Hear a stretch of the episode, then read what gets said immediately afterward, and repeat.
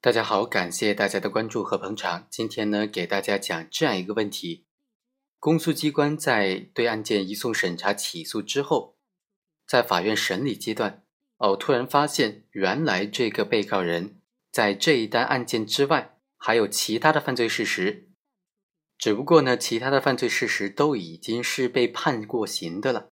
也就是说，这个被告人他有累犯的情节，但是在此前的起诉当中呢。却漏掉了这个累犯的情节，那怎么办呢？法院还审不审呢？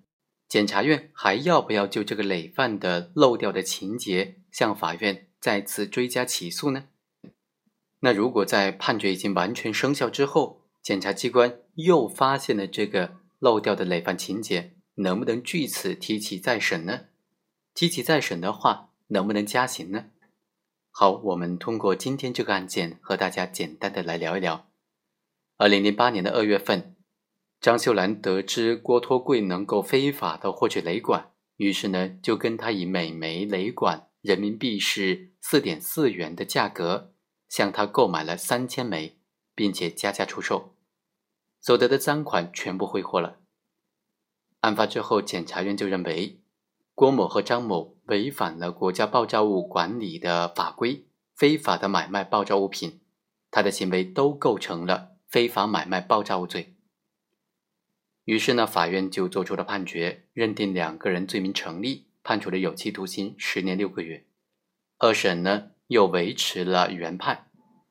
后来这个案件就再审了，再审法院经过审理就认为啊，原来的这个判决生效之后。张某就已经服刑了，在服刑期间呢，也减刑减去了一年九个月。后来呢，又发现说，在两千零三年，也就是在这一单犯罪事实之前，张某还曾因为这个出售假币、持有假币，被某地的法院判处的有期徒刑四年，并且在这个刑满释放之后五年之内，才犯了这个非法买卖爆炸物罪。那对于这个累犯情节漏掉了，该怎么处理呢？怎么办呢？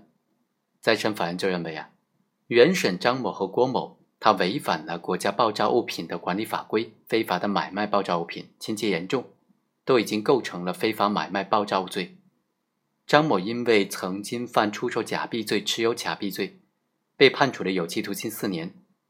张某在二零零八年的时候，通过郭某又非法的购买雷管。构成非法买卖爆炸物罪，所以应当认定为是累犯。但是考虑到一审、二审判决和裁定在零八年的时候都已经全部生效了，张某也已经是服刑多年了。考虑到这些实际情况，再审法院就根据《刑事诉讼法》第三百八十六条的规定，除了人民检察院抗诉的以外，再审一般不得加重原审的刑罚。再审决定书或者只针对部分原审的，不得加重其他同案原审的刑罚。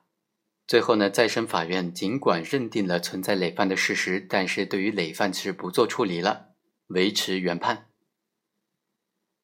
好，以上就是本期的全部内容，我们下期再会。